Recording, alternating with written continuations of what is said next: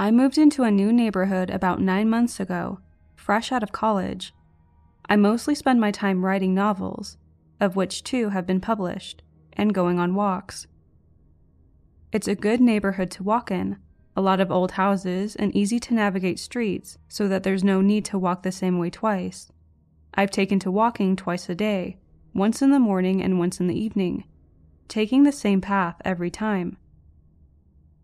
I've had trouble with the walk only once before, with an old man. Once I stopped walking by his house, I really didn't have another problem. Until tonight. The first part of my walk takes me by this church with a huge parking lot beside it. Normally, the place is littered with cars, but very few people. Once or twice before, I've seen two young teenaged boys biking or skateboarding around the area but I haven't paid them much mind. They don't bother me, and I don't bother them. Tonight, one of them was out biking, and immediately I knew something wasn't right. From about the minute I'd stepped onto his little territory, the boy had went from just riding his bike willy-nilly to circuiting in long, lazy circles around me. Every time I'd glance up at him to make sure I wasn't about to walk blindly into his path, he'd keep eyeing me. This began to escalate as the circles grew tighter, and he started popping his bike up on the sidewalk directly behind me before riding in another loop. I wasn't scared of this kid. I outweigh him by a hundred pounds easy, if not more. But I didn't necessarily fancy getting hit by the bike even so, I kept my pace even, as the kid kept riding in tighter and tighter circles. Finally, I made it downtown, hearing him yell, Yeah, keep walking. Behind me, before the rest of his words faded into an unintelligible garble. I thought I was done. I walked most of the rest of my walk, debating whether I should add a little bit to the walk just to pass by him again, not do or say anything, but just see if I could get a further reaction out of this kid. Childish, I know. I was about to cross another road and start my return trip when a car stopped at the intersection in front of me. I stopped for a moment, assumed that they were going to let me pass, and I stepped out onto the road. That's when the car suddenly sped up, pulling in front of me and stopping. I stopped again, unsure of what was going on, when the woman in the driver's seat starts calling out to me Hey, can you hear me? Can you hear me? I said yes, stepping a little bit closer.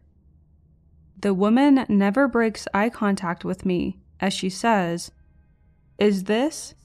Insert my city name here. I confirm that yes, it was and she proceeds to explain. I drove all the way from New Jersey. I need formula for my baby. Can you help me get formula for my baby at Walmart? I blink. New Jersey is a long way from here. A long, long way. I tell her that no, I can't. I don't even know where the local Walmart is. She persists. Please, I just need formula for my baby. At that moment, on cue, there's a single, perfect infant's cry from the back seat. Not a wail, not a series of escalating cries or something born out of hunger, just a single, perfect sob. The woman doesn't even look back at her baby, just tells me, I know where the Walmart is. I just need you to help me get the formula. I knew right then that whoever was in the back seat was not a baby, and that not only did I not need to go with the woman, I had no plans to in the first place, but I needed to get out of there. I started throwing every excuse I had at her, counterpointing her every inquiry. I need your help to get formula. I'm sorry, I can't drive. Please, just go with me to get the formula. I don't have my license. I just need your help. I can't. I'm meeting a friend of mine soon. Finally, the woman and whoever was with her in the back seat takes off, driving down the street too fast for me to get a plate number. I go down one street and make my way to my apartment, going inside and locking every door.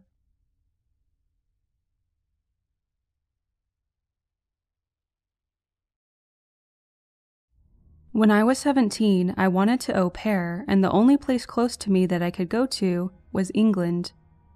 So I found this family, a mother with two kids, boy and a girl. I messaged them and talked with the mother, and she seemed very interested and very nice. When I got to the airport, I was very confused that there wasn't anyone there to pick me up. I messaged the mother to ask her where they were, and if it would be long for them to get to me. She told me that she was on her way, just stuck in traffic. I thought, okay, that's fair. She told me to go to the exit and wait. Then, not long after, she told me that she was there and that she was in a blue car. I was looking around very confused since I couldn't really see any blue car there. But when I finally found it, some other woman than the one I had been talking to walked out of the car and towards me. The instant I made eye contact with the other woman, I got a long text from the woman I was supposed to work for, where it basically said that her husband had come home from the country he worked in, and that they had fought because he didn't want an au pair in the house. And for some reason, she didn't want to tell me, so she just gave me to her friend who needed an au pair. I was very confused and by that time a bit scared. It all seemed very weird, as if someone was watching me and had been waiting for the right moment to send the text. The woman seemed very friendly, but was hurrying with taking my things and putting it in her car while talking to me. I'm a bit nervous and non confrontational by nature, so I didn't really know what to say or do, other than just follow with what she was doing. When it was all loaded, she told me that we should get going, and I told her that I wasn't really comfortable with it all. She said that she understood, but that she really needed the help, and also only had two children at home. We had to move fast because of the place she parked, so we got into the car and started driving out of the airport pickup spot. The second we started moving, I told her that I was very uncomfortable with this and that I wanted to get out and stay at the airport. She seemed a bit upset by this and told me that sure, she could drop me off, but she had to get out of where we were because she could get a ticket for letting me out there or something. We drove for a few minutes, still on airport grounds, and we stopped a bit away so I could get out and call my parents. I talked to them, sobbing the entire time and I noticed that while I was talking to them, the woman was inside her car talking to a woman, the one I had been talking to, I presume. I didn't understand the language, so I can't say what they were talking about. When I was done talking to my parents, I got into the car again, and I told her that I really wanted her to let me out. She kept asking me if I was sure I didn't want to just go into town with her if I didn't want her to drop me off by the shopping center. I, of course, told her no, that I really wanted her to just let me out by the airport. She did, thankfully, and I went inside and called my parents again. After this happened, I got some weird voice memos from her and two other people. I couldn't understand them, but it was very weird. My parents also tried contacting her, and she blocked them both.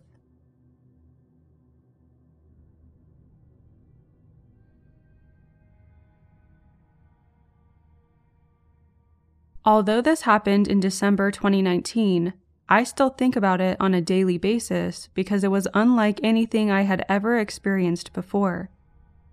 I hope it offers some sort of enlightenment on what to do and not do if you find yourself in a similar situation. Back in early December, I had ventured out to do a bit of late night shopping. I'm a 31 year old stay at home mother of two young children, so once my husband gets home from work, I like to take some time to myself to go shopping, take a drive, or run errands, kid free. It was around 8:30 p.m. when I arrived at the Target I frequent. I'm by no means a paranoid or anxious individual, but I have attended several seminars on human trafficking and have done plenty of research on my own learning to identify red flags and what precautions to take when out in public, especially alone at night. I carry several self defense weapons on my person at all times, just in case.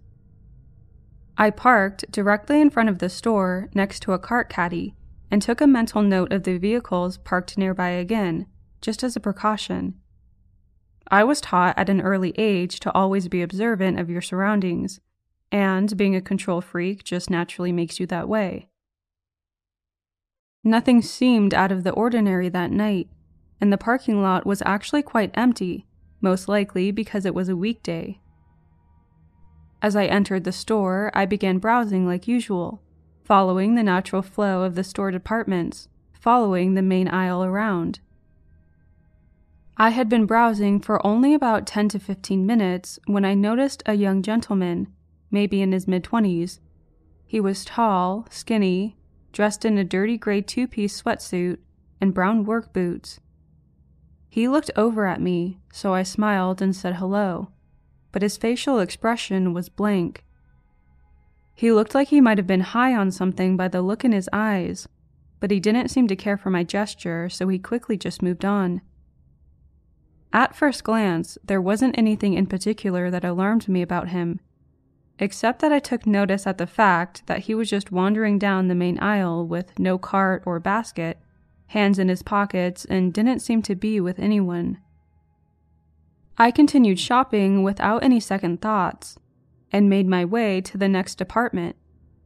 Several minutes had passed, and that's when I noticed a second young gentleman wearing the same gray sweatsuit and similar pair of work boots. Again, no cart, no basket.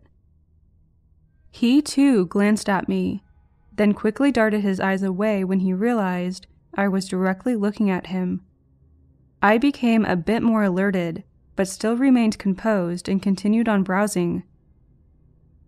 Another 15 minutes or so passed, and that's when a third older man caught my attention, and you guessed it same gray sweatsuit and work boots with no cart, no basket, just his hands in his pockets. I assumed that they were in some sort of work uniform maybe construction workers.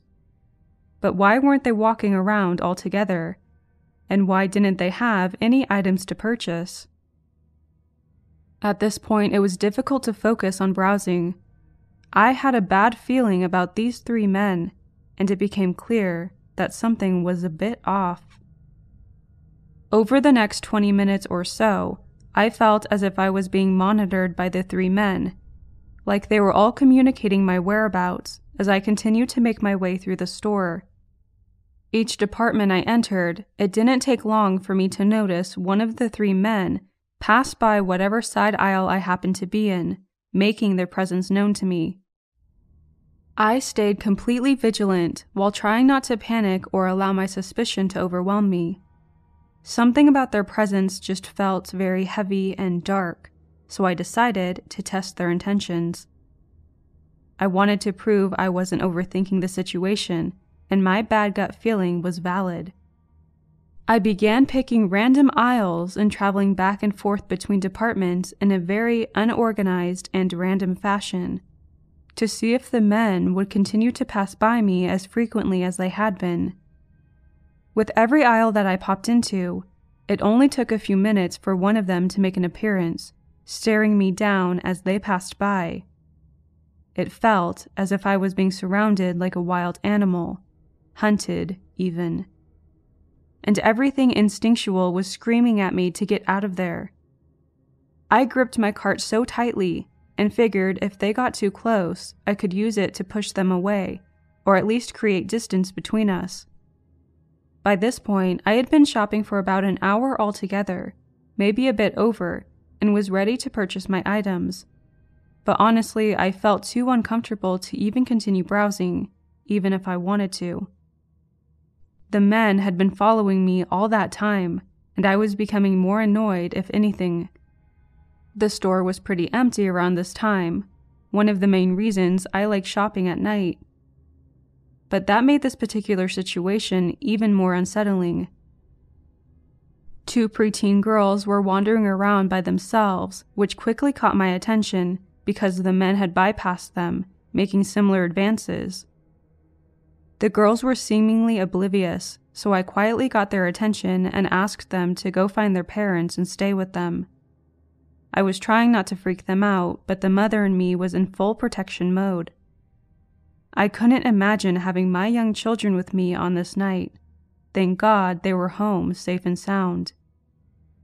As I made my way to the checkout, I noticed one of the men coming up from behind me, walking at a quicker pace this time, so I immediately stopped and turned and locked eyes with him as he approached.